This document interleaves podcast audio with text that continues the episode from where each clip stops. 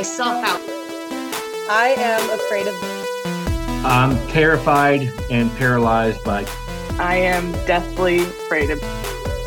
Welcome to the Some of All Fears podcast with your host, me, Ryan Perrio.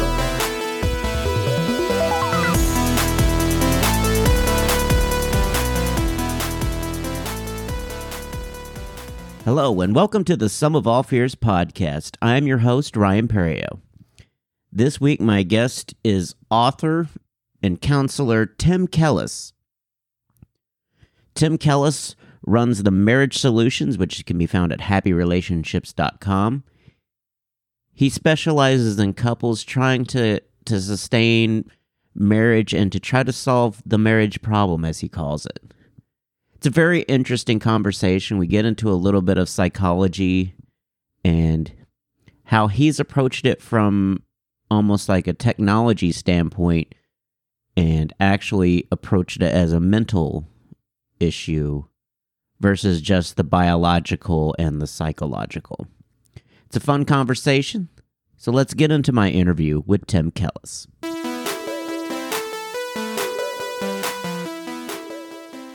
All right, we're here with my friend and author Tim Kellis, writing the book Equality in Marriage, and he is touting the message that he has found the solution to the marriage problem. And I'm excited because as a fear podcast, I'm definitely afraid of this stuff. Like I am afraid of getting married, let alone being married. There's just so much there and it's definitely a fear because otherwise you wouldn't have shows like Bridezilla and all these pre-marriage shows of all the stress leading into a marriage, which I don't think can be good for a relationship to start with such a stressful, like I guess even getting into the marriage. Martin Luther King was once asked what he thought was the problem with marriage, and his humble response is, "Oh, I don't know. I think they don't know each other very well and are afraid."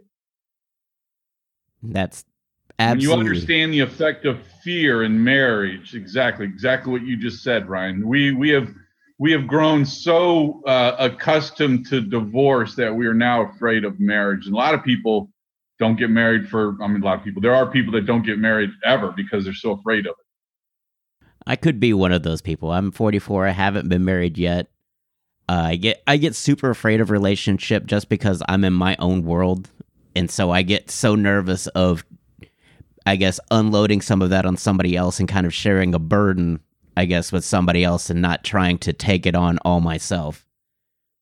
Well, one of the things that I do is I teach couples how to grow together. And when you understand how to grow together and the reason for growing together, and you understand why you're growing together, it, it alleviates a lot of the anxieties that people have about marriage it's one of the big things that I teach. Yeah, I, noticed you you've started uh, workshops, as, according to your website, where you all do, I think, two months weekly. And that's when we get into the real nuts and bolts. Literally, every couple that I work with, by the time I'm done working with them, their marriage is on the right track. It's it's amazing to see couples get breakthroughs. Mm-hmm. You know that uh, of what I'm trying to teach them, and and how profound it is and the impact it has on their marriage.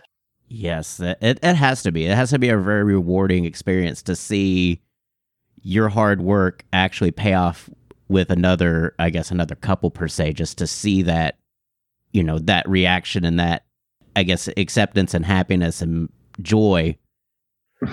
when I when I was 12 years old, I told my mom I wanted to be a Catholic priest and then I discovered girls. So that whole career path kind of got derailed. But yeah, it's exactly the point about you know preacher and teacher is the same word, but you know it's it's teaching people something so profound in their in their life that it, it's it's it's life changing from when they realize what they how they need to understand how to approach marriage in order to be successful and you brought up career change because that seems to that that's definitely been a, a pa- pattern in your life like you started there but you also like you didn't go to school for any of this like you've kind of approached this from a complete different angle well what i've done that's unique believe it or not is no one else has ever approached marriages mentally before that's in essence what i do and when you address marriages mentally because any of us that have ever been in a relationship know, relationships are mental experiences, not just a physical thing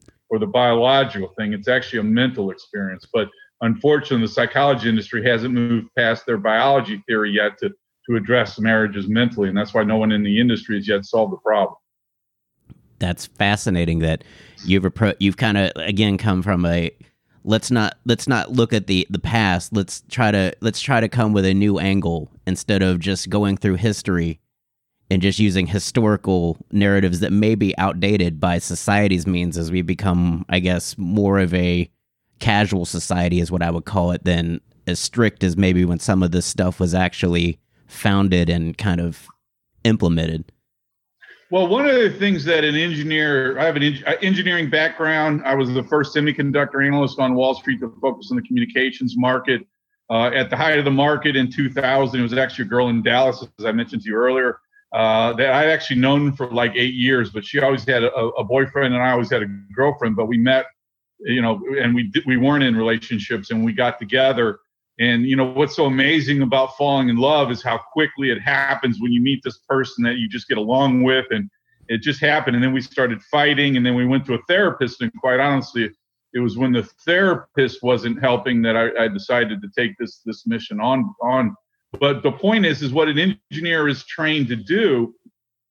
They're trained to look at what has changed to cause a problem. And before the 60s, our divorce rate was single digits. And obviously, let me let me before I get into this part of the conversation, I always have to preface this by in 1970, less than 1% of all law and medical degrees went to women. By 1990, that number was over half.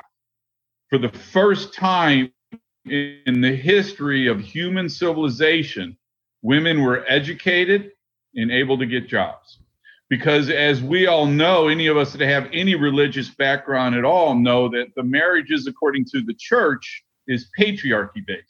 First page of the bible the wife will obey her husband which means that the husband's in charge is responsible for the thinking part of the relationship controls finances and makes the decisions for the marriage while the woman was responsible for the emotional side of the relationship. She raised the kids and was responsible for the nurturing environment of the house and so when I say I've solved the problem, the solution to the problem is equality, which is mental equality, not behavioral equality, which is what you get from professionals. You know, you do the dishes half the time, your wife does the dishes half the time. And that's not mental equality. Mental equality is you have your skills and your spouse has his or her skills.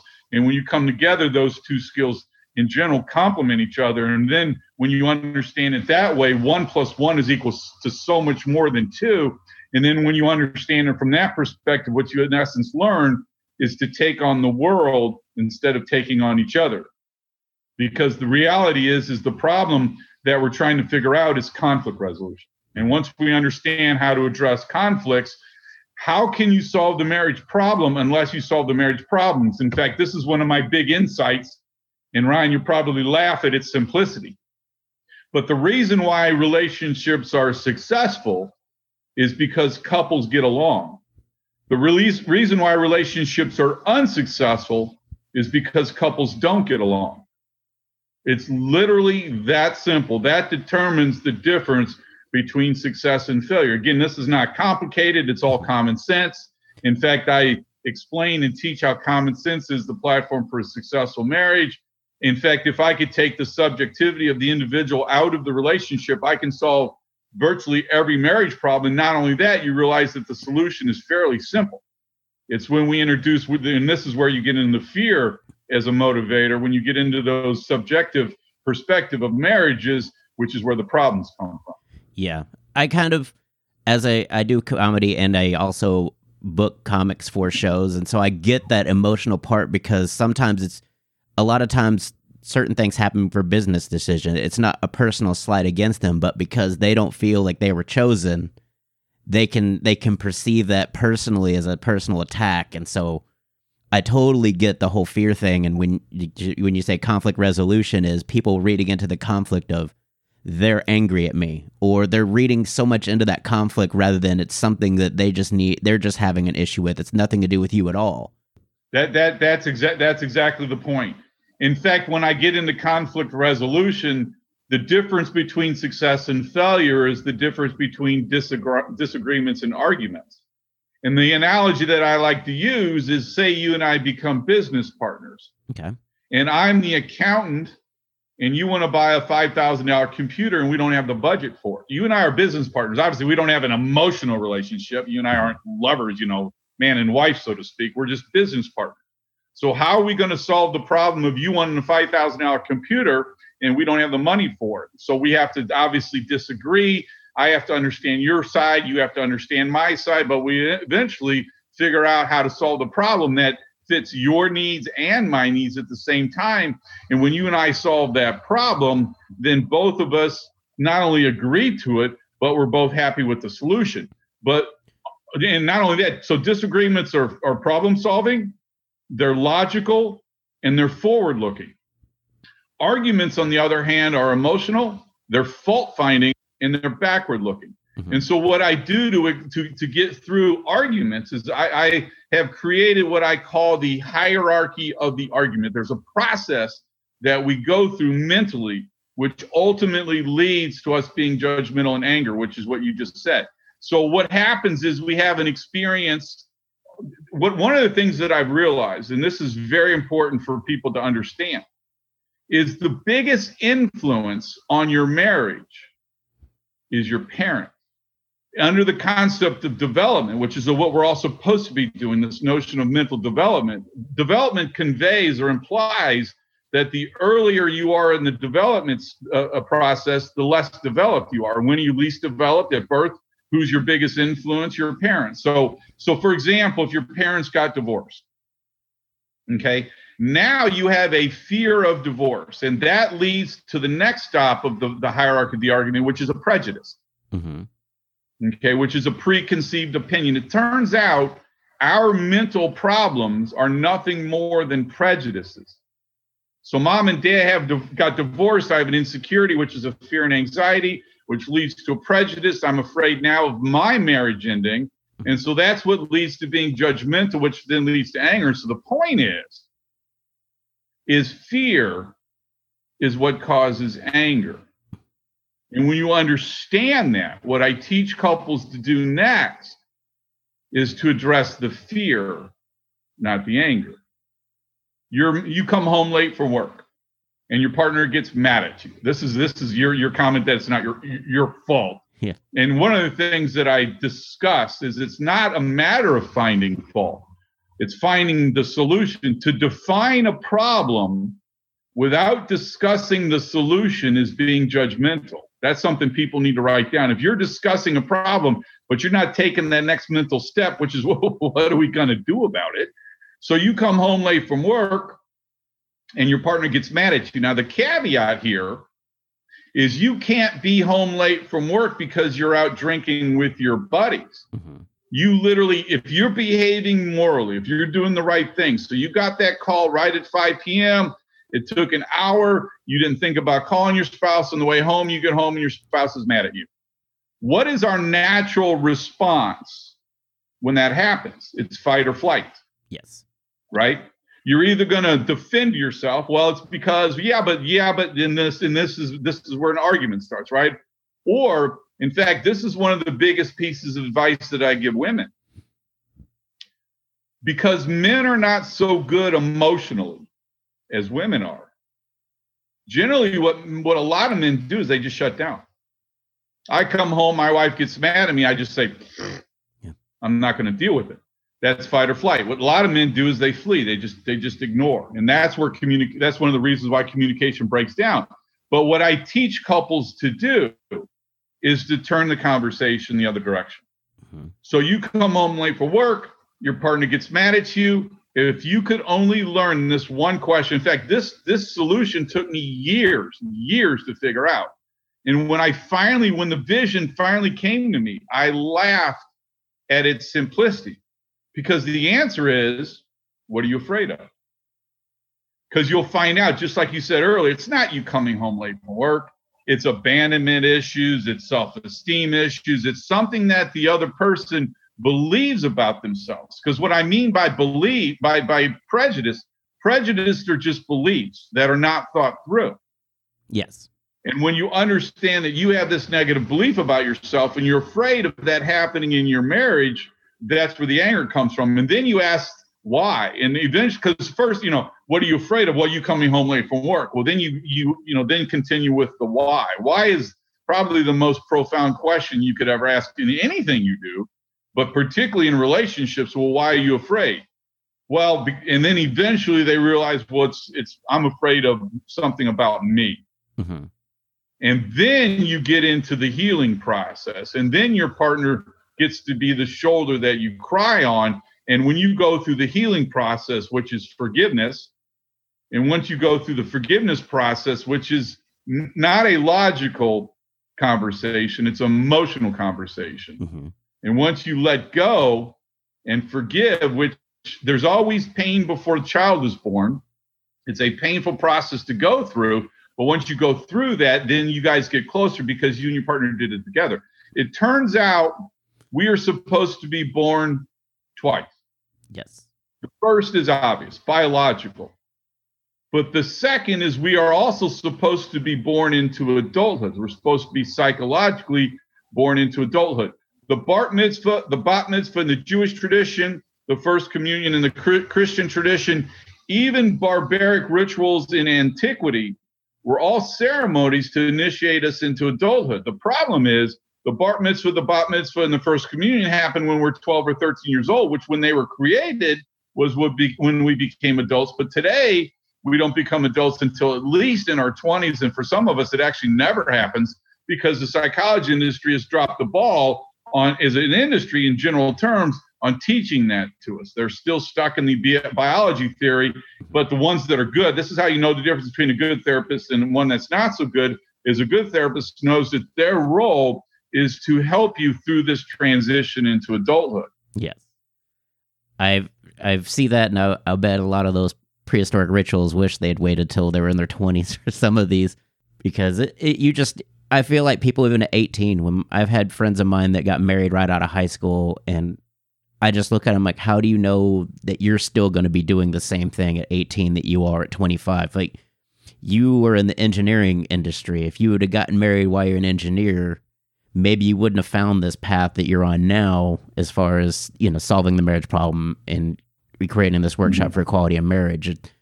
There's so much that people I f- assume that they're already ready for, and I don't know if that's a fear of just admitting to themselves they're not ready, or if it's just society making them feel like we don't have time for you to not be ready. You need to be ready now. You're you're 20 years old.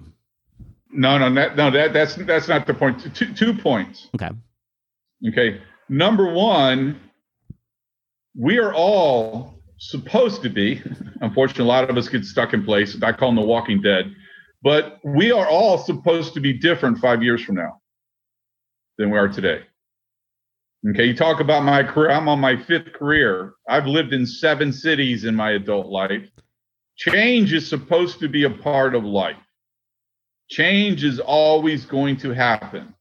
Okay, and if couples could learn to change together instead of change being something to break them apart, then they learn to grow together.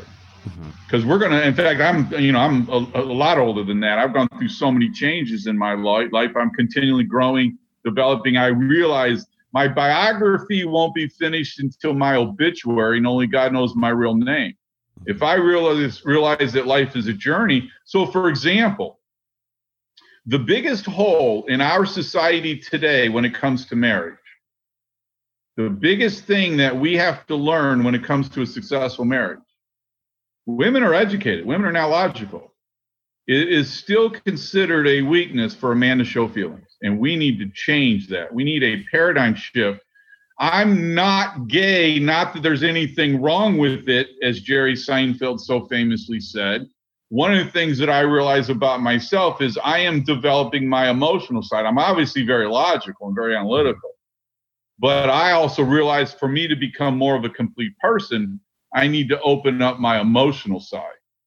Okay. So change is always going to happen. But the second thing that's important to understand I've got some bad news for you, Ryan.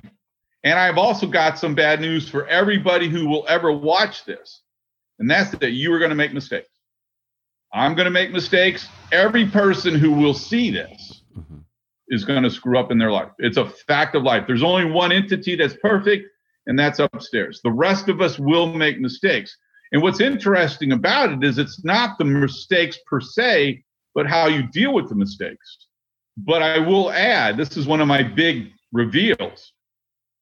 And this is when it comes to infidelity. What's so interesting about our understanding of relationships today, because of people that are that work in the business, is they are working at it when it's at its worst possible moment. Infidelity is not the cause of problems in marriage. Infidelity is the result of problems in marriage. And the reason why I'm stating this way is it started off starts off with the small problems that don't get fixed. And then it's like an onion that creates layer over layer over layer. And what I do is I actually jump to the very core of the problem. And when the core breaks down, the rest of the onion disintegrates. Where where we're at today is we start at the end of the onion, the outer layer of the onion, and work our way back, which is is a very time consuming and difficult and complicated process to do. But when you shoot straight for the source of the problem, then the rest of the stuff goes away. Yeah, the rest of it just falls off at that point if you get to the core because Exactly. and that's kind of how I started this podcast because this is how I write jokes is I try to get to the core like emotional and so I was that's why I kind of approach fears is like there's a real basis for why because we would have these green room conversations of weird things people are afraid of and it's always such a fascinating conversation getting to the core of what caused that fear like what root may have root caused that fear like i'm afraid of snakes like my mom.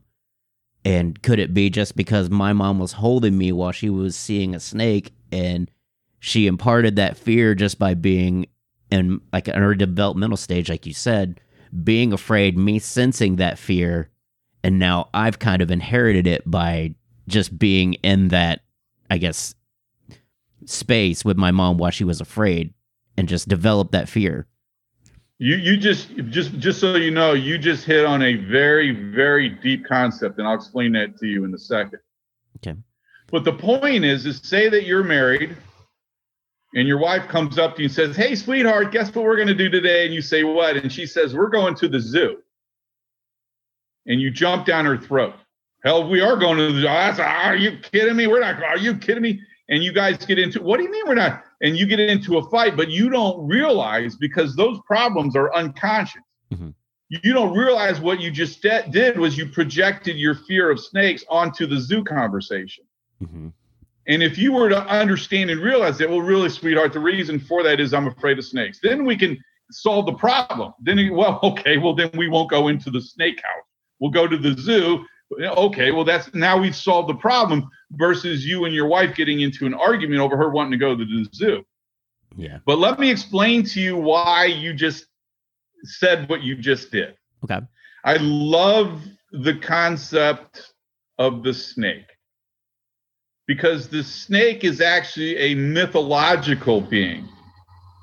There's a reason why the symbol of medicine is the sta- is snake around a shaft.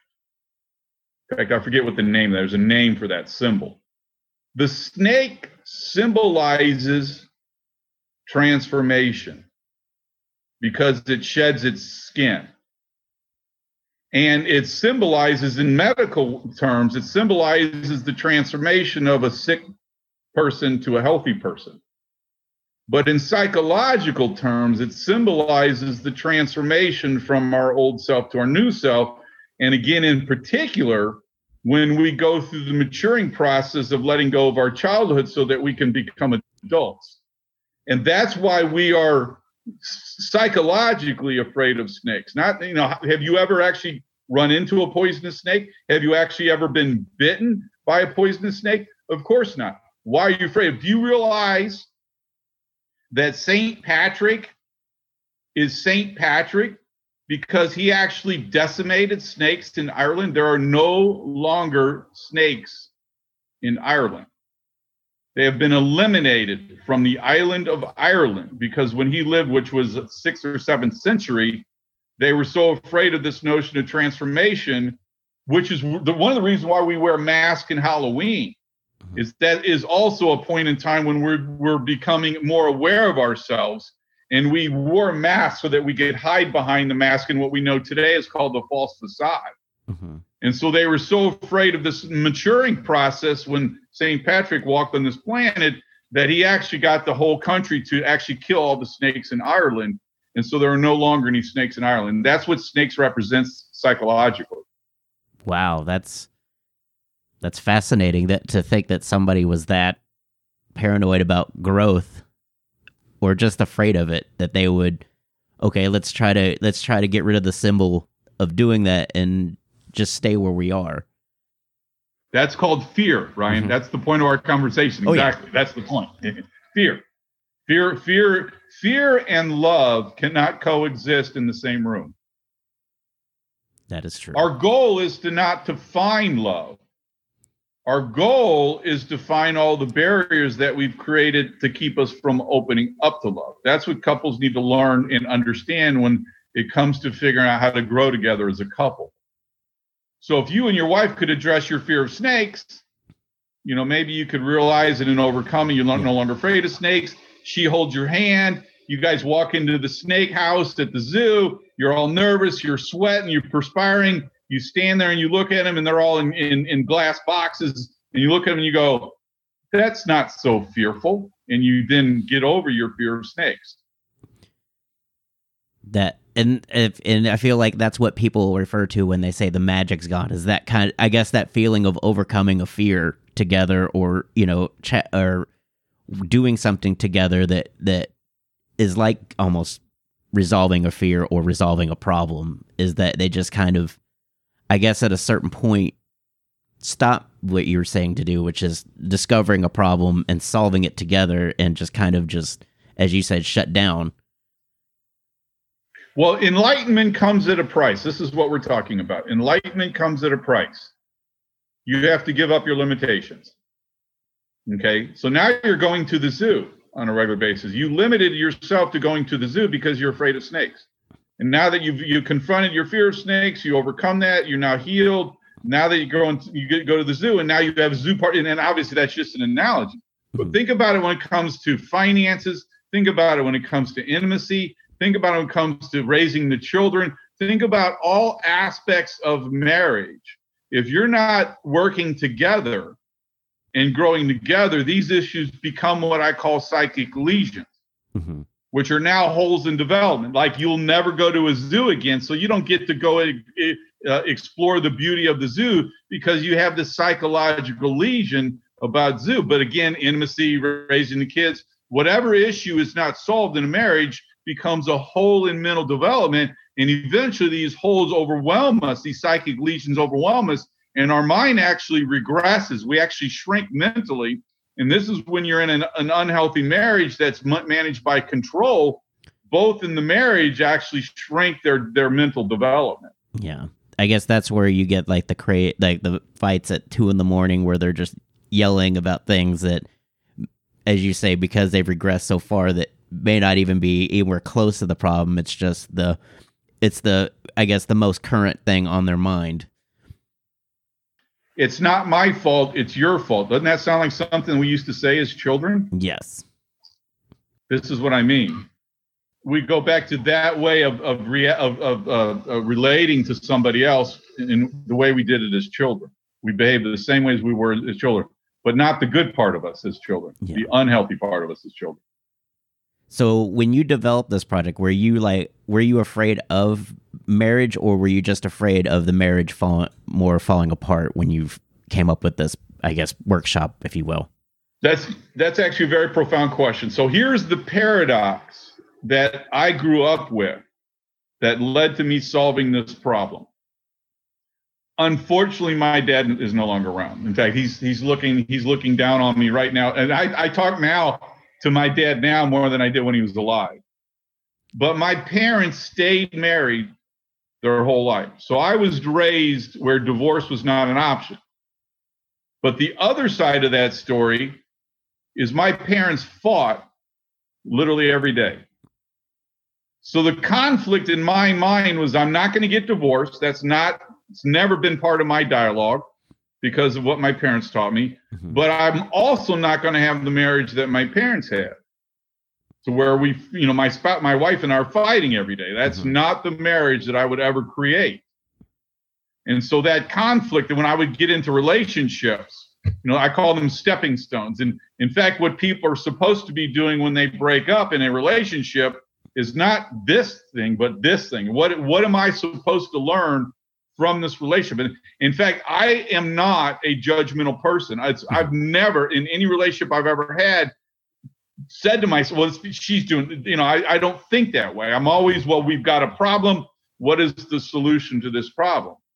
And when this girl from Dallas, you know, when we were supposed to spend the rest of our lives together, and the, the let me let me let me back up a second. The Yeah. only reason why I can comfortably and confidently tell anybody that I have solved the marriage problem is because I forgave my parents when I was 25. It's actually a friend of mine in Dallas Mhm. whose father started the largest law firm in Dallas. I grew up poor. My dad was a cab driver. When I moved to Dallas, he was the only guy that I knew. We were roommates and we stayed up one night and had a little one on one on who had the worst childhood. But the issue with him is he'd gone to a good therapist and he had forgiven his father. And so he still loved his father. So every time I'd say something my parents did that destroyed my childhood, he would always respond with something worse. My dad sent me to military school. My dad never showed me an affection. My dad never went to any of my events, which was the one that got me because my dad, if you were to ask my dad about his life, he would say two things playing football, big sports guy, and his kids. My dad never missed any event that I've ever been to my entire life growing up when I was a kid. I've been playing soccer since I was five. In fact, I played in undergrad at University of Missouri. We were Big Eight champs two to four years I was there. I played in grad school at SMU in Dallas. I mean, I've been playing soccer my whole life. And so when this friend of mine said that his dad never went to any of his events, that broke me down. Yeah. What I did in that one moment is I fell in love with my parents in that one moment because I realized my, my parents loved me. hmm They did the best that they could. They were not very educated, but they loved their kids and they were great parents. And I am not a bad person. I turned out to be okay, you know, and I'm successful. I mean, I turned out to be a pretty good person. And I thank my parents. And that's the most amazing thing about the forgiveness, the healing process is when you get through it and you actually look backwards you realize that you are who you are today because of these problems. These problems are our character is not exposed when things are going well. Our character is exposed when things aren't going well. Yes. Adversity brings out uh, the best and worst in you.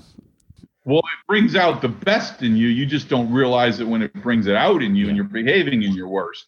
But if you were to sit there and figure out the growth lesson that you're supposed to be learning with whatever problems are in your life, again, instead of blaming the other person or the rest of the world or God, which some people do, you, you know, you, and it's not blaming myself, but what am I, every time I get into a problem, I'm always looking, what am I supposed to learn? What is this trying to teach me? What is the lesson that this conflict is supposed to expose with me? Because remember, love, I define love as vulnerability. Mhm. And vulnerability is the fear of getting hurt. In fact, what happens when you fall in love with somebody is you get over that fear.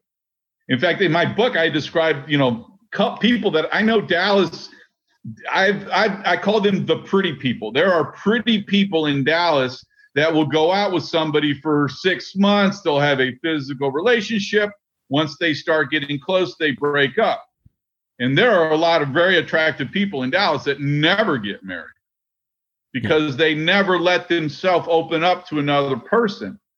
But that's what you're supposed to be doing is understanding that you're overcoming your fear of of the relationship not working out and finally letting yourself letting somebody else in.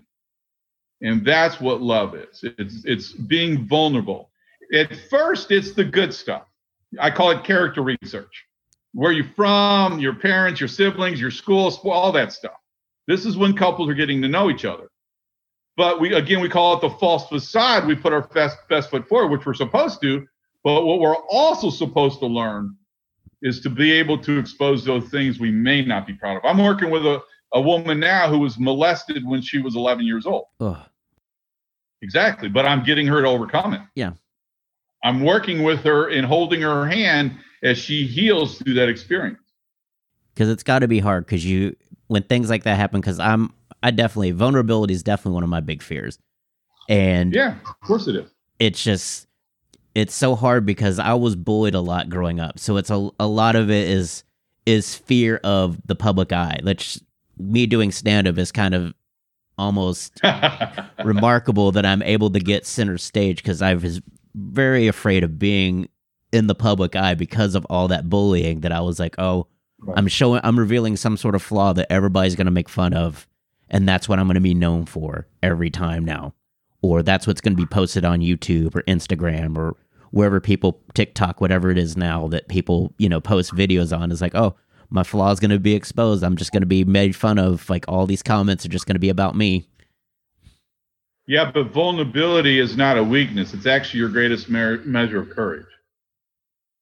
Great, you know, be courageous, you know, grab yourself, hold on tight, go out, which is what you're doing because you're you're doing stand up, but you know, you get on stage and it's such a cathartic experience.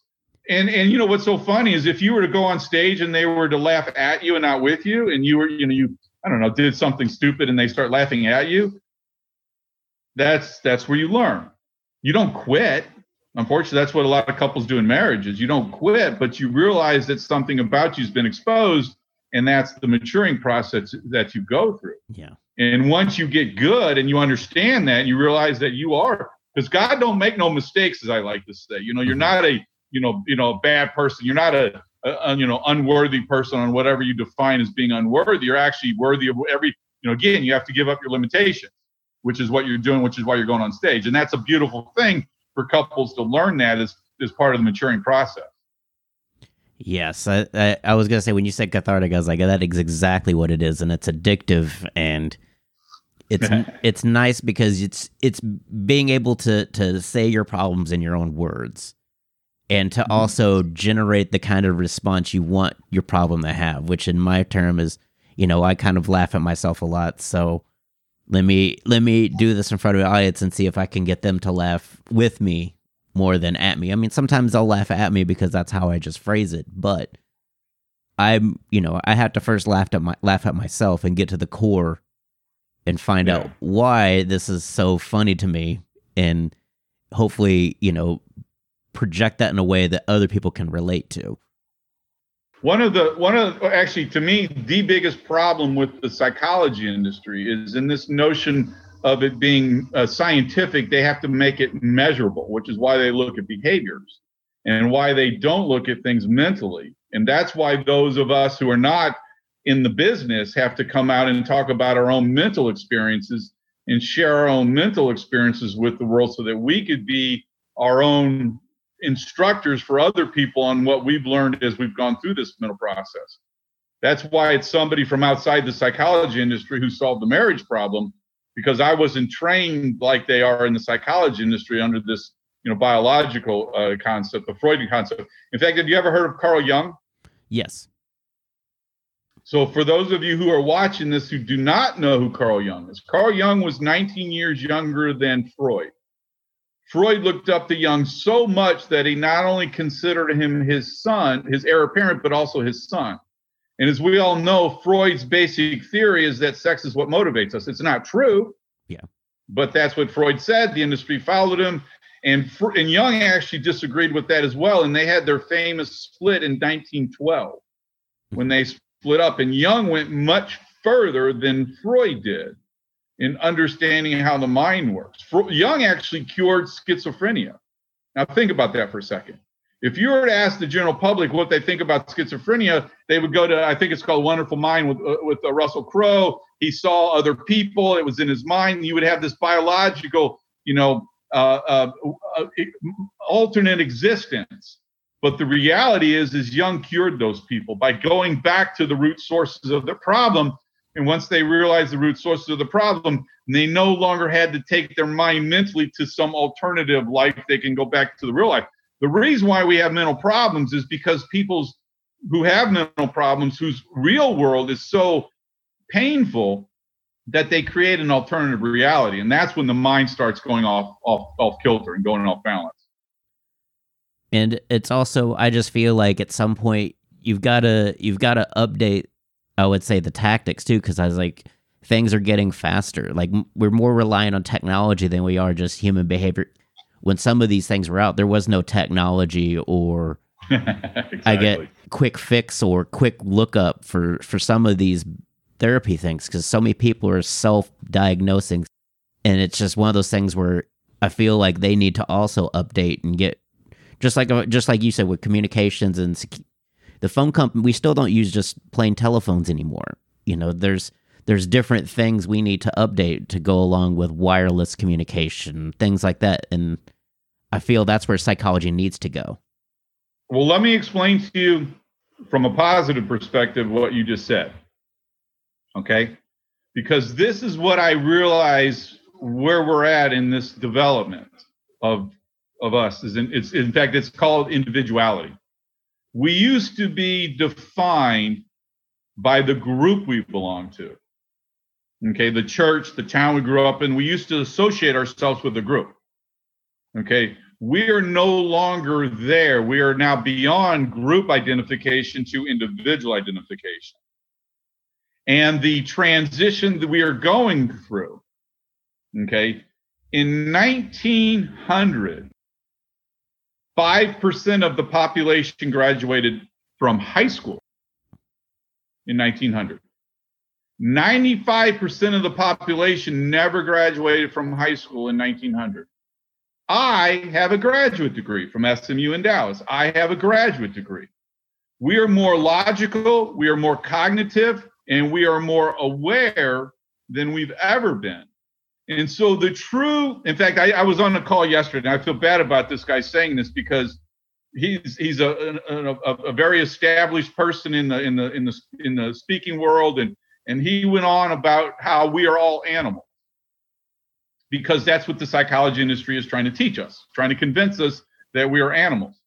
And what an animal does is an animal reacts emotionally. Animals have emotions. Just walk into your house when your dog comes up wagging its tail, or when your dog comes up and wags his tail, smack it across the snout. Mm-hmm. Animals have emotions. What differentiates us from animals is our ability to think. Okay. And if we are able to control our emotions, which is what I am teaching, the biggest thing I'm teaching couples to understand is when that anxiety gets in the stomach. Okay, your wife comes home and says, Sweetheart, we're going to the zoo today. You're not in your stomach when she says that, is boiling to your mouth. And there's a process from the stomach to the mouth where you go from anxiety to hell, if we are going to the zoo today. If I can get you to, to, to refrain from responding emotionally and instead responding logically, well, I really don't want to go to the zoo today. It makes me nervous to be around snakes. If you realize that snakes is the reason why you don't want to go to zoo, now you're continuing to have a logical, developed conversation. Let's, and when, because remember, happiness is something you have to think about ahead of time. Mm-hmm. You don't go to the grocery store and then buy food. You prepare for the, it's called a grocery list. And sort of the analogy that I like to use say that your car breaks down right next to a car dealership. And it's an old car, and you walk into the dealership and you buy a car because you're frustrated. My car broke down. Damn it, my car broke down. I got to now go buy a new car. And you rush into the into the dealership and you point to that car. You go, "I'll take that one." You responded emotionally. Now you get home. What? Guess what you're doing when you get home? Wait a minute. It doesn't even have air conditioning. This is actually not the car I want. You have to think ahead of time and prepare to solve problems. When you think first, happiness is the result. But when you feel first, I'm angry because my car broke down. What you're going to realize if you think after you feel is your thoughts are not a productive thing. It's it's a negative experience. We just need to think first instead of feel first. That's what I teach. I'd love for you to have a proactive workshop almost for like a pre-marriage, like people that are gonna get married. Like what I do. Oh, even pre-marriage? Like I th- I knew it was post-marriage. Ideally, it would be working with people earlier in the relationship. We Yeah. wait until the worst possible time to seek help in our marriages. We wait until one of us has finally said, hey, "That's it, I'm leaving you." Oh, hang on a second, let's go get help. But the reality is, if you could get before get the couples before the habits are created, and teach them the positive habits. My ideal client is is engaged or newlywed. In fact, one of my domain names, I own engagedcouples.com.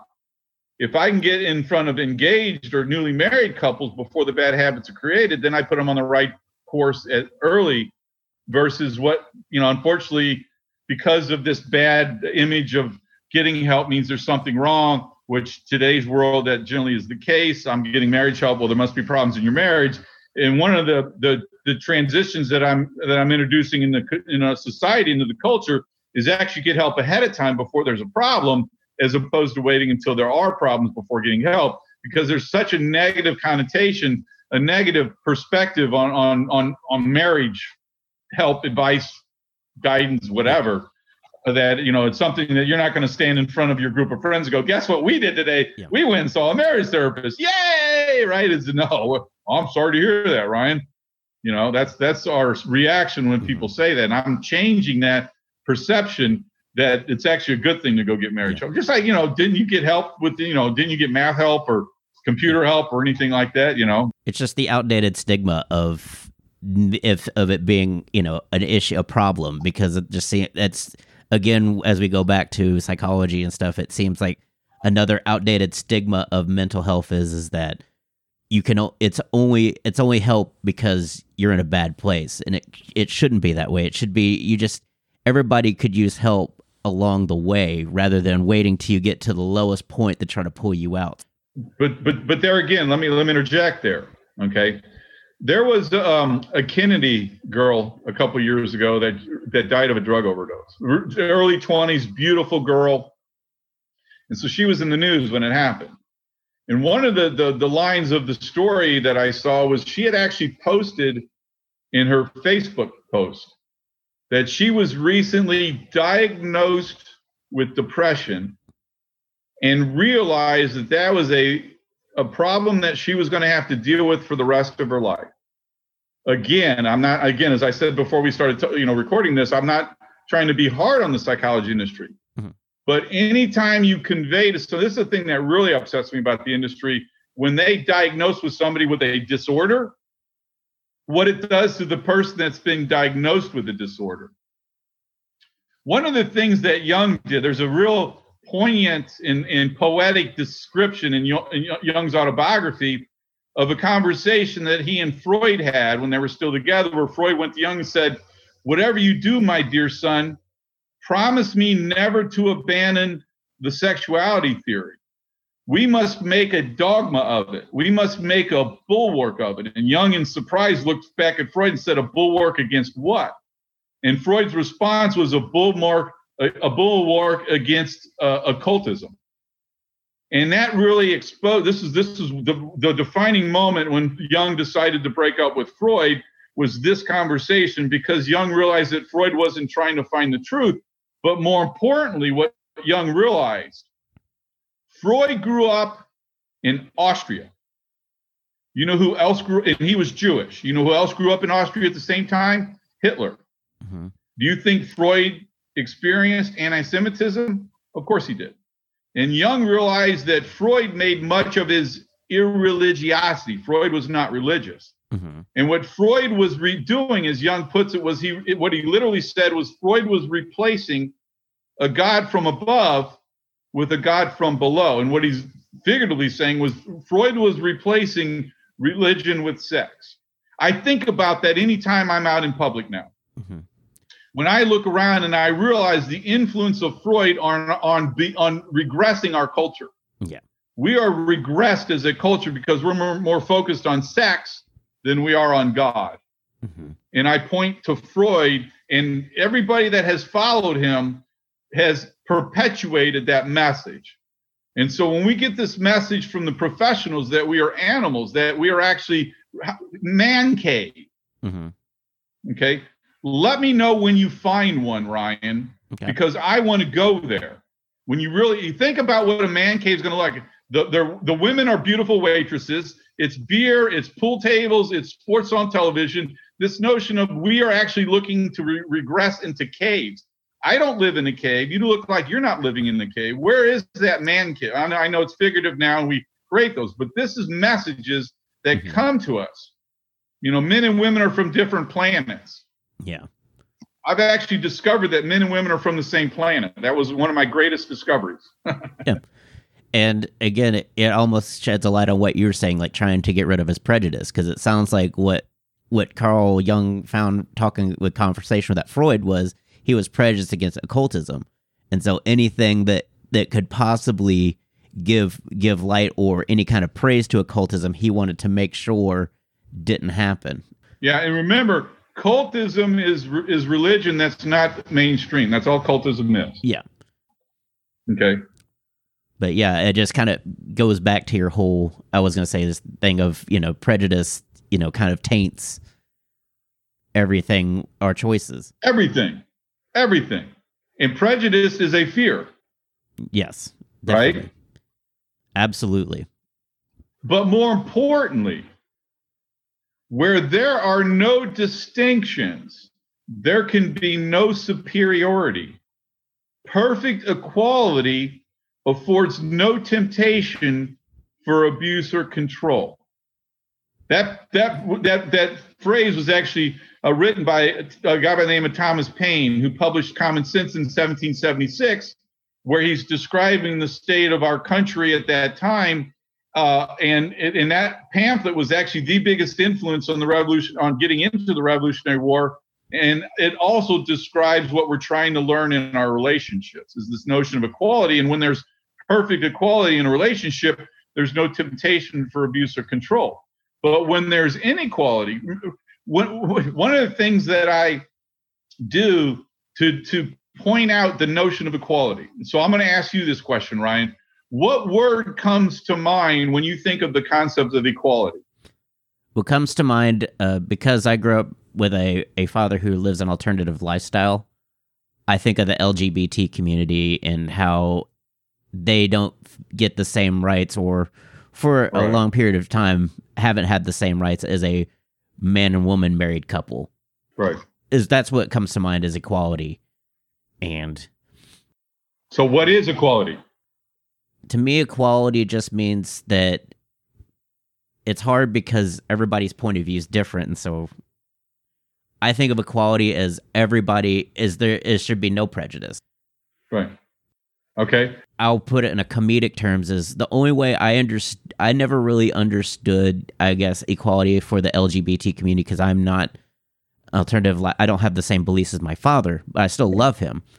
But I was watching a comedy special from the UK, and it was a man talking about trying to be he was attracted to another man at a party and he was nervous about talking to him and it was this whole joke and in this UK comedy special what I realized what I started listening to is I'm not hearing an audience heckle him. I'm not hearing any kind of disparaging comments or uncomfortable silence. Well, yeah, we're finally we're finally developing beyond that. Exactly. Yeah, and I, I just saw like the the unjudgmental, you know, just listening and support, and I'm like, that's what that's what it is about. That's to me what it is about is is treating this person like him, him talking about looking for another man at a party is no different than a man saying, you know, I, I met this beautiful girl at a party and I didn't know how to talk to her. Let me ask you the question this way. If you were a slave, mm-hmm. how would you describe equality? As the, having the same, I guess, rights as my master. Freedom. Remember, we're addressing marriages mentally. Mm-hmm. Think about what equality means psychologically for a couple, which is what you're describing, but I'm I'm concluding what you just said. Okay. It's freedom. Yeah. you get to, to develop as your as an individual and your partner gets to develop as an individual. Okay? But let me describe what you just went through. What you just said what you just talked about. Have you ever heard of the concept of separate but equal? Yes. Okay so for those of you who have not heard of that concept in 1896 our United States Supreme Court passed the separate but equal law. In this notion of keeping African Americans separate with this notion that would make them equal. And it was just, it was used to justify keeping African Americans separate in this vague notion that would somehow make them equal until it was overturned in the famous Brown versus Board of Education ruling in 1954. In fact, when Rosa Parks was arrested, it was a colleague of Martin Luther King's who ran into his house and said, We can now take separate but equal all the way to the Supreme Court. And so, what I mean by that is, I am not a guy, I am Tim. Mm-hmm. Okay. I am Tim. It's my individuality. Now, I am heterosexual, but if I was homosexual, that's me. Yeah. What right do you have to judge me on my individuality. It's amazing to me, absolutely amazing, that in 200 years, all of the struggles that we've gone through in this country to try and develop this real democracy, that we're still fighting it. We're still dealing with LGBTQ. We're still still dealing with the Black Lives Matters issue.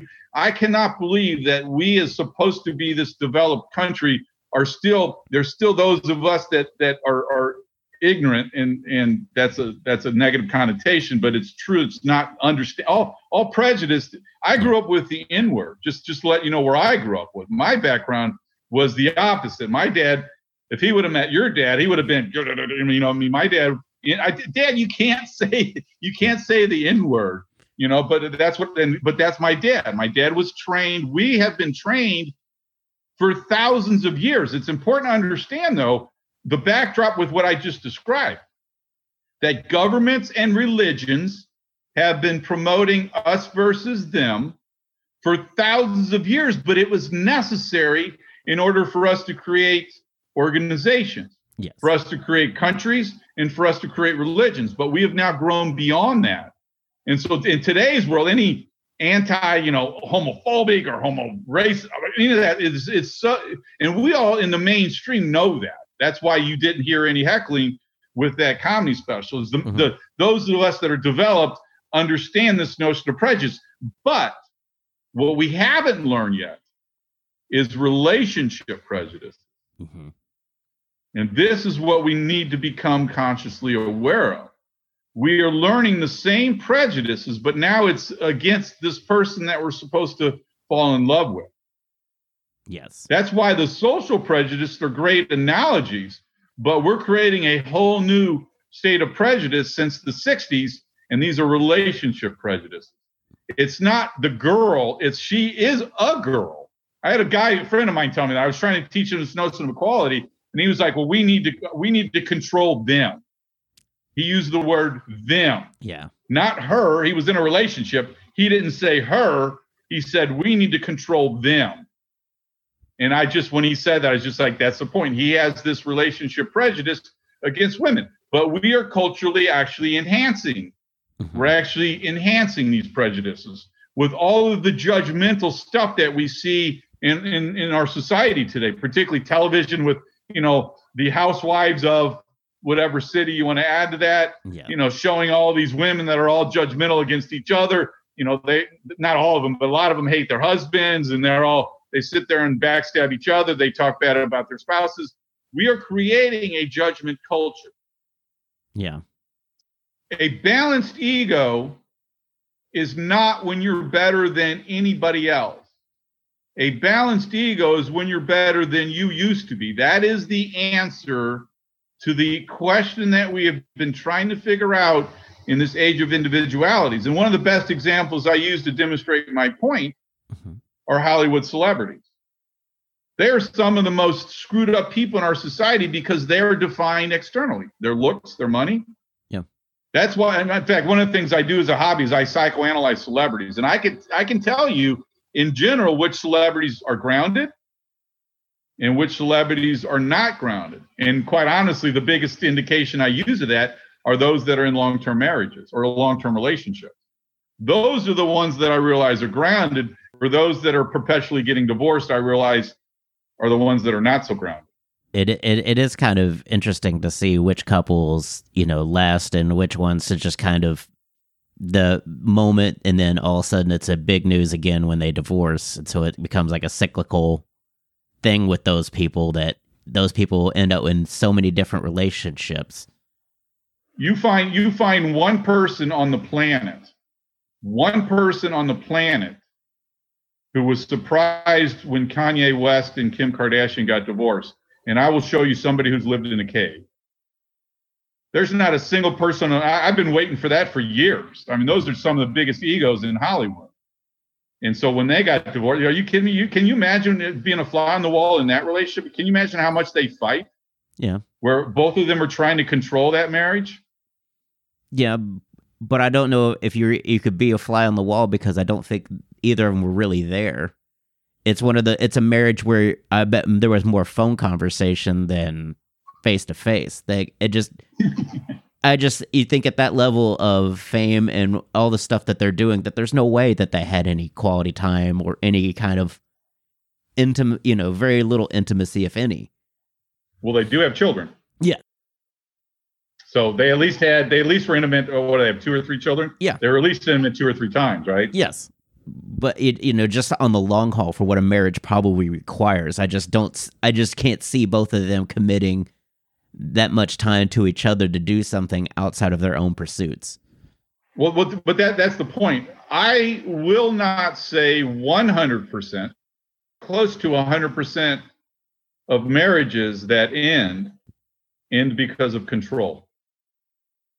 Yes. Okay. Now, again, what has changed, at least before the 60s, the church was there saying the man was in charge. And so if you were the woman and you question your subordinate role, the man could always point to the church and say, well, the church says that you're supposed to be subordinate to me. Now that women are questioning their subordinate roles, there are no rules in marriage. This is legislation without law. Mhm. This is wisdom without plan. This is this is their culture of marriage today. You can argue over anything. That's the point. Yeah. There's no the couples don't understand that they need, you know, pick your battles, as the old saying goes. You know, I mean, if I want to get mad at my wife or I, nobody's. In fact, if we get divorced, if my wife and I get divorced, there's nobody who's going to look down on me culturally. There's no negative connotation. And you look at, you know, in fact, I, what I'm explaining is the notion of conscious coupling Yes. And where I but let, let me let me let me continue where I got that notion from. Have you ever heard of the concept of conscious uncoupling? I have not. When Gwyneth Paltrow and Chris Martin, the lead singer of Coldplay, got divorced, they marketed to the public as conscious uncoupling. They made it sound pleasant. They're rationalizing divorce. That's what they're doing. Conscience uncoupling.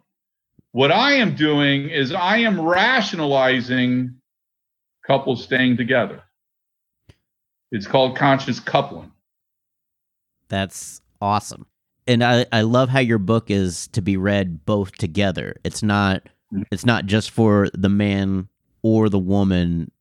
It's something that both of you are to take to heart and work together through, like your relationship. And so it kind of sets them up on a path, I would say. Isn't that the point? Yeah. That- exactly. and that's what I just find fascinating is that as a tech support person myself, like I I've you know I've never thought of it that way. It's like why haven't we gone to a sim? Why don't we start with the simplest eh, questions to the problem versus all this back all these backstory and like you said peeling the onion? Why are we starting at the surface level when if we just ask you know the most basic and honest questions and then start from there rather than you know give me your opinion you know, and and peeling through all these opinions to get to the same spot than if you just asked the honest question in the first place. I have seen hell from below. Mhm. I looked up to hell. When the girl that I was supposed to spend the rest of my life with admitted in therapy that she had slept with another man. If I could have taken that back, this is why I'm doing this, by the way. Mhm. This is why I'm doing this. I wouldn't wish that pain. I have seen hell from below. That's a very, very powerful statement. Okay. I wouldn't wish that pain on my worst enemy. If there's anything I could do to keep people from having to experience that, and they need to understand exactly what you just said, Ryan, and that is let's get there when the problems are still small. Let's not wait until one of us goes and sleeps with somebody else. Yes, it, and it's definitely. Uh, I can't imagine again that kind of pain. Like you said, you you consider you you're it's a level below hell, and it it's such a motive. I can see how it's changed your life. You've completely you've kind of switched professions, and you've kind of, as you said, solved the marriage problem by actually let's let's really get let's get let's let's talk about these things. Let's not just let's not hold it in. But but let me let me explain why I'm doing this. Mhm. Okay. So the biggest message, again, I, I'm not I, I'm just psychology industry. I mean, I I am considered an expert on Wall Street on both the semiconductor industry and the communications industry. 100 books went into my research of the book I've written, including two dozen relationship books. It's not just psychology. Yeah. One of the reasons why the psychology industry hasn't been able to solve the problem is because equality is a social issue. It's not a psychology issue. It's, psychology doesn't understand uh, mental equality because they don't address things mentally. Okay. But the biggest message that we are getting from the industry today is the five love languages Mhm. okay, which is behavioral advice.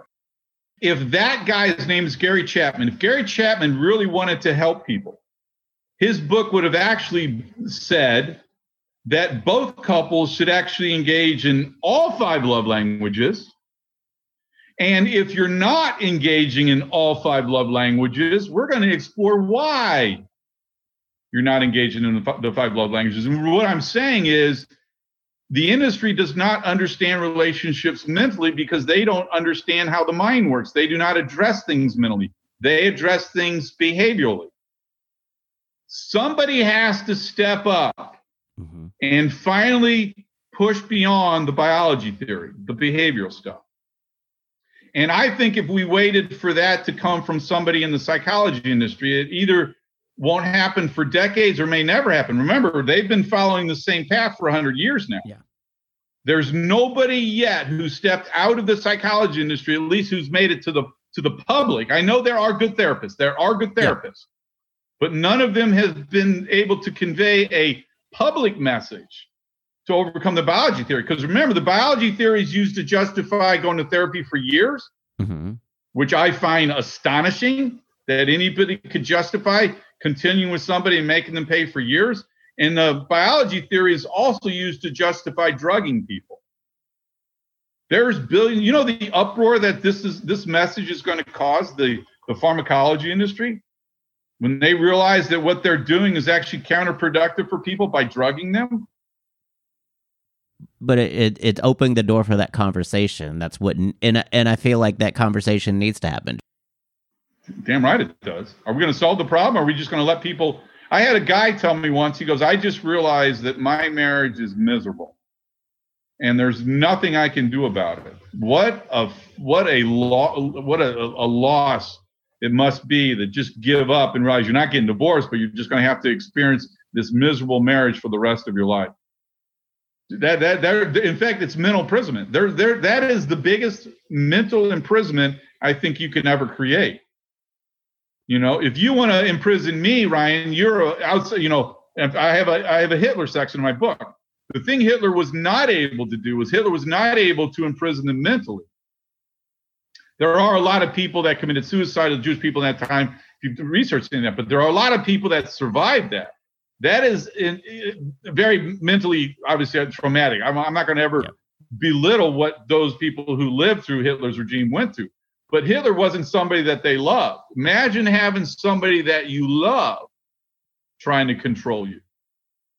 Yeah, I would I would compare that imprisonment. And I would even say there might even be a worse imprisonment because now you've got this confusion. At least Hitler was somebody they hated, yes, but somebody that you love trying to imprison you. But here's the other thing that's important to understand. I want everybody to realize it's easy to understand the mental challenge of the one being controlled. What people don't realize is it's also is mentally imprisoning for the one doing the control. In fact, the, the, the clarity of this comes from a song by Eddie Vedder. If you're a music fan, Pearl Jam, right? Yes.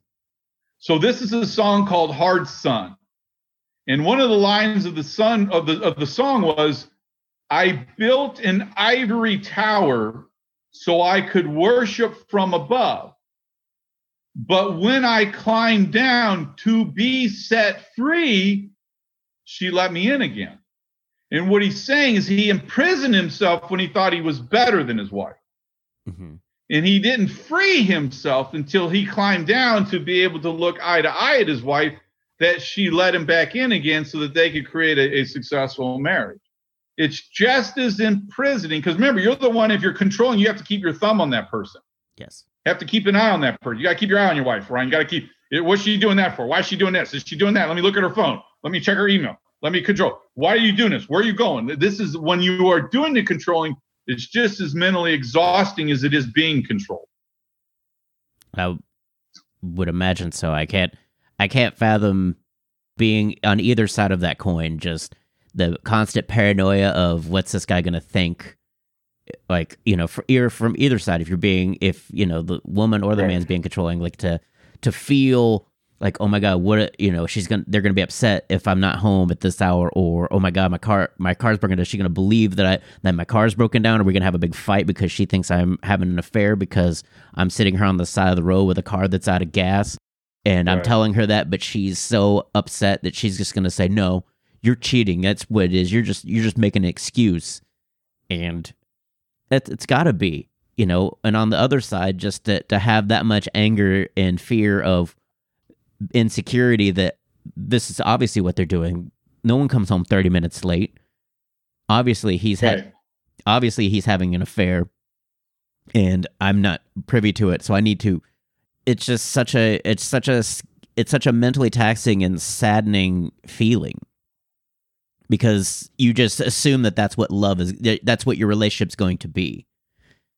But to make matters worse, if you fear it, it will happen. Absolutely. If you are afraid of your partner cheating on you, that you get angry when the car breaks down, guess what they're going to do? Eventually, they're going to say, screw it. Yeah. He or she's blaming me for cheating anyhow. This other person's attracted to me. Wow. Let me go and because I'm not remember, we all we all know we want to be happy. hmm So if you're not happy in your marriage, what are you going to do? Find alternative outlets, right? You're going to eat, overeat, watch television, sleep with other people. If you're not happy in your marriage, you're going to find an outlet elsewhere. Yes. That's why the subtitle of my book is The Quest for the Happy Marriage. and it's great. I, I I appreciate you doing this, Tim. Where can people find you on social media, the internet, if either one they want to grab a copy of your book or maybe sign up for one of your uh, workshops? Well, I have a, a free two two hour seminar. That's how we get the conversation started. But the easiest way is to e- email me. My email address is Tim Kellis, my name, Tim K E L L I S at happy relationships plural. Yes, I do own that domain name. Tim Kellis at happyrelationships.com. The other good way of connecting with me, I have actually started, it's called on Facebook, it's called The Marriage Support Group. Picture of a couple kissing. So on Facebook, search The Marriage Support Group. I've got over 2,100 members there now, but it's been growing. I've doubled in the last, you know, six months or so, but you know, it's growing significantly on the Marriage Support Group on Facebook. If anybody watching this has discovered Clubhouse yet, Okay, I'm in my sixth week of Clubhouse. I have 825, 26 followers, 28 followers right now. I do a call every Wednesday night at 7 p.m. Eastern time on Clubhouse. I am I've been speaking three and four times a week Mhm. on Clubhouse. So if you follow me, you will get notification. And for those of you who don't know who Clubhouse is yet, first you will, because it is absolutely exploding, but it's an audio only social media app. all other social media is looks. You Mhm. can see me, I can see you. It's a competition who's who's better looking. All it's a looks thing, right? Yeah. This is an audio only, so it's really focused on people with a message to share. I had a seven-hour call on a Sunday. There were 200 and I, was co-host. It wasn't just me. There were a, a group of us, and there were 250 people listening. I had 120 new followers from that one call. So you can also you know reach out to me via Clubhouse as well. But anyway, if you want to learn how to create a lifelong marriage, you know, you finally have the solution. This is I can honestly say more profound than than most. I am running into other people who have different approaches and quite honestly I'm running into them on Clubhouse. Mhm. There are other people that are just advanced and what I mean by that is just as understanding of the influence of your childhood on you as an adult because this is what I'm trying to get everybody to understand.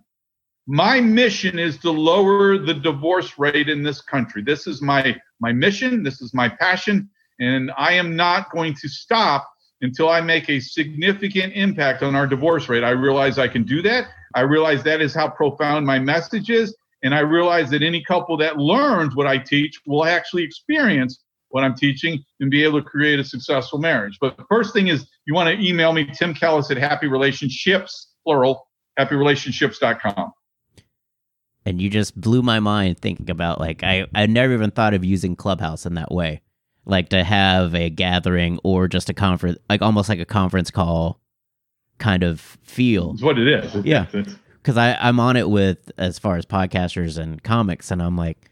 I never thought of it as a as a way to reach out to couples and stuff like that and say, "Hey, you know, I'm putting together this conference call. We can just kind of go over broad topics or anything like that to maybe, you know, either one promote workshop or just to kind of, you know, talk with people about marriage and counseling and things Right. like that. And it's such a such a cool way to to kind of make it inclusive to not feel like you're just one Right. couple walking into a therapist office that hey there's a community here it's not just you so you don't have to Right. feel like you're the one person one marriage that's having problems in the world it's it's such a great inclusive way to do it Exactly. And Clubhouse allows if you if you start a room, Clubhouse actually allows you to add 13 co-hosts.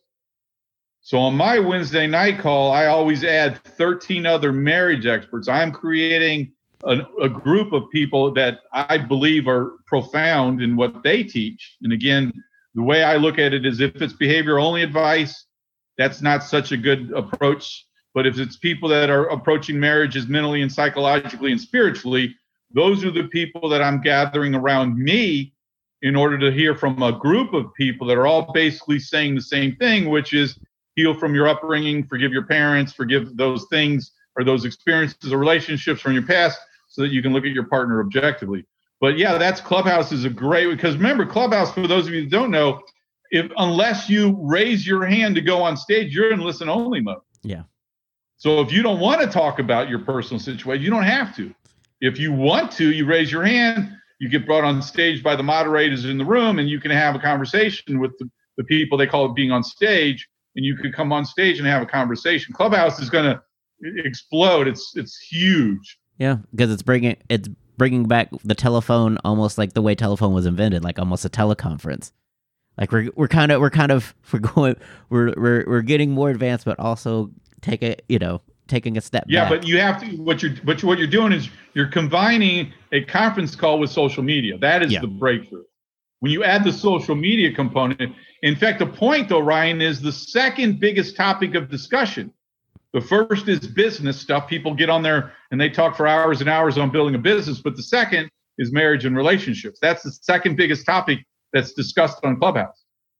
That's amazing that that's how that, that that's how far it's gone to and and how I, and again as you said you're trying to solve the marriage problem and you're you're you're almost it's not even a marriage problem like you're starting the marriage movement it's almost becoming a movement with the amount of people in in your group as well as clubhouse that are starting to to ally with you and work with you it's a really cool exactly. thing. Well, I'm also I'm also a member of a mentor organization that was founded by former executives of Tony Robbins, T. Harv Eker, Robert Kiyosaki. So Um, in fact, they're create they're they're already planning for stages in the fall. I think by the fall, if I continue doing what I'm doing, by the fall I'm going to be on stage in front of a lot of people. So that's ultimately where I'm going to get out on the national stage.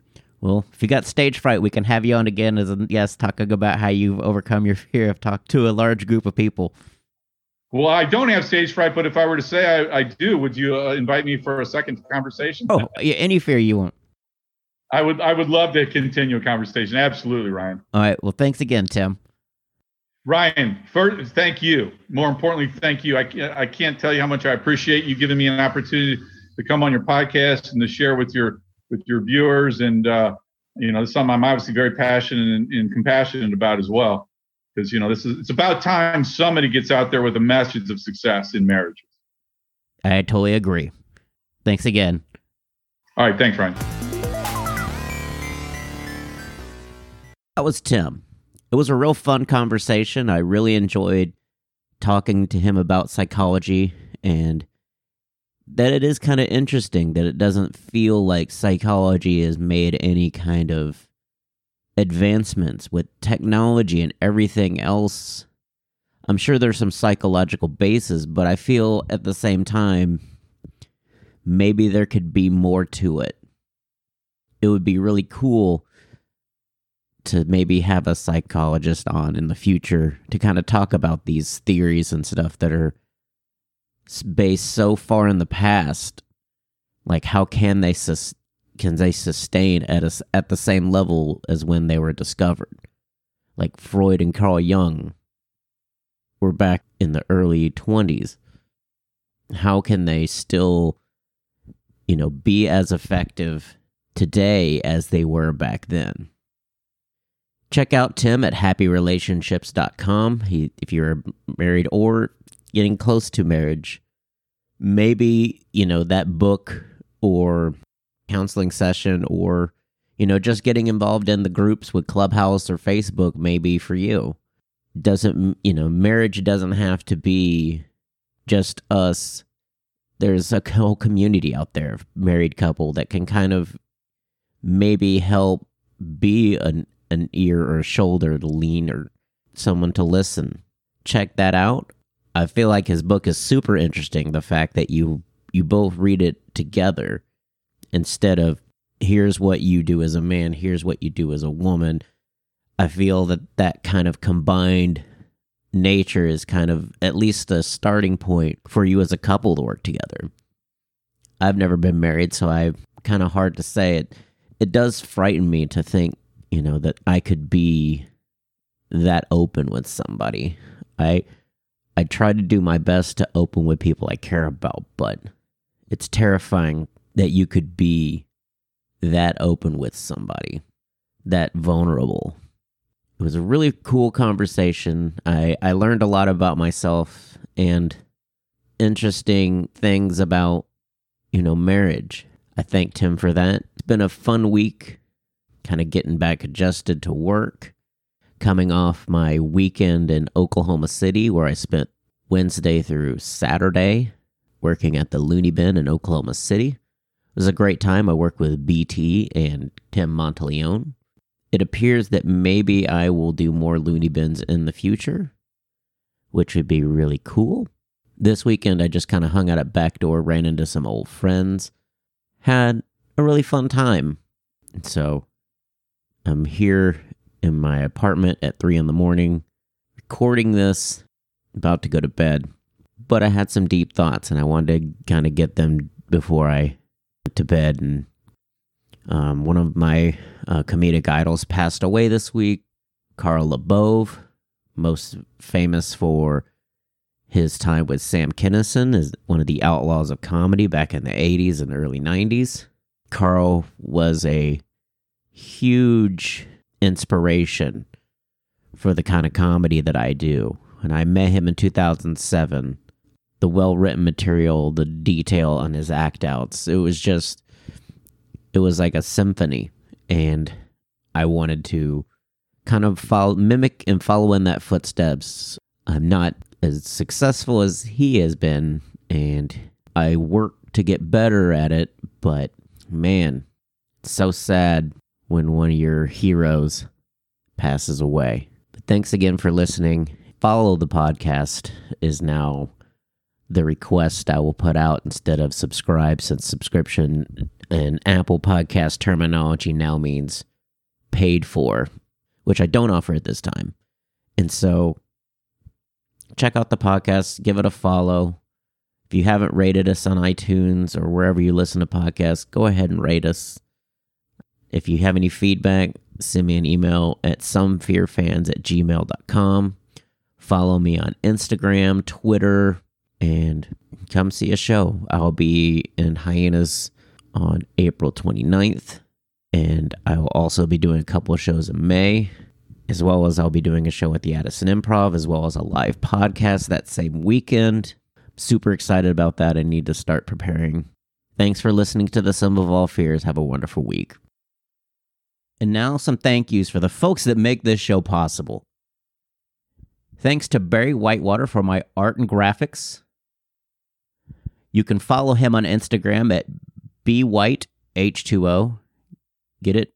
H2O like water. You can also follow him on Facebook, Music. A huge thank you to Gunnar Olsen for the wonderful music provided for this podcast.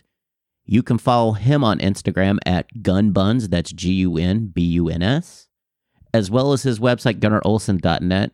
Check out some of the samples that he has recorded. They're amazing. He's an amazing percussionist. If you want to follow the show, we've got a Facebook group, Some of All Fears. Instagram, Twitter, you can find us at Some Fear Fans. If you have some feedback for the show, email me at somefearfans, S O M E F E A R F A N S, at gmail.com. I'll be happy to, to take those into consideration. Also, if you'd like to be a guest, email me at somefearfans at gmail.com. We can try to iron out some details and get that settled in. You know, give us some feedback if on Apple, Google, Spotify, or wherever you listen to podcasts. Leave a review. It makes the show bigger and it's not going anywhere. I'm going to record as many shows as I possibly can. If you want to follow me on social media, I am at Ryan Perrio. It's R Y A N P E R R I O on all social media platforms. You can follow me there and you can check me out at ryanperrio.com, my website. I'll try to list upcoming shows there as well. It's been kind of spotty because as soon as I set it up, that's when the pandemic happened. And everything's kind of just in a in a holding pattern. Thanks again for listening to the Some of All Fears podcast. Next week we'll have another guest with another fear. Thanks for listening.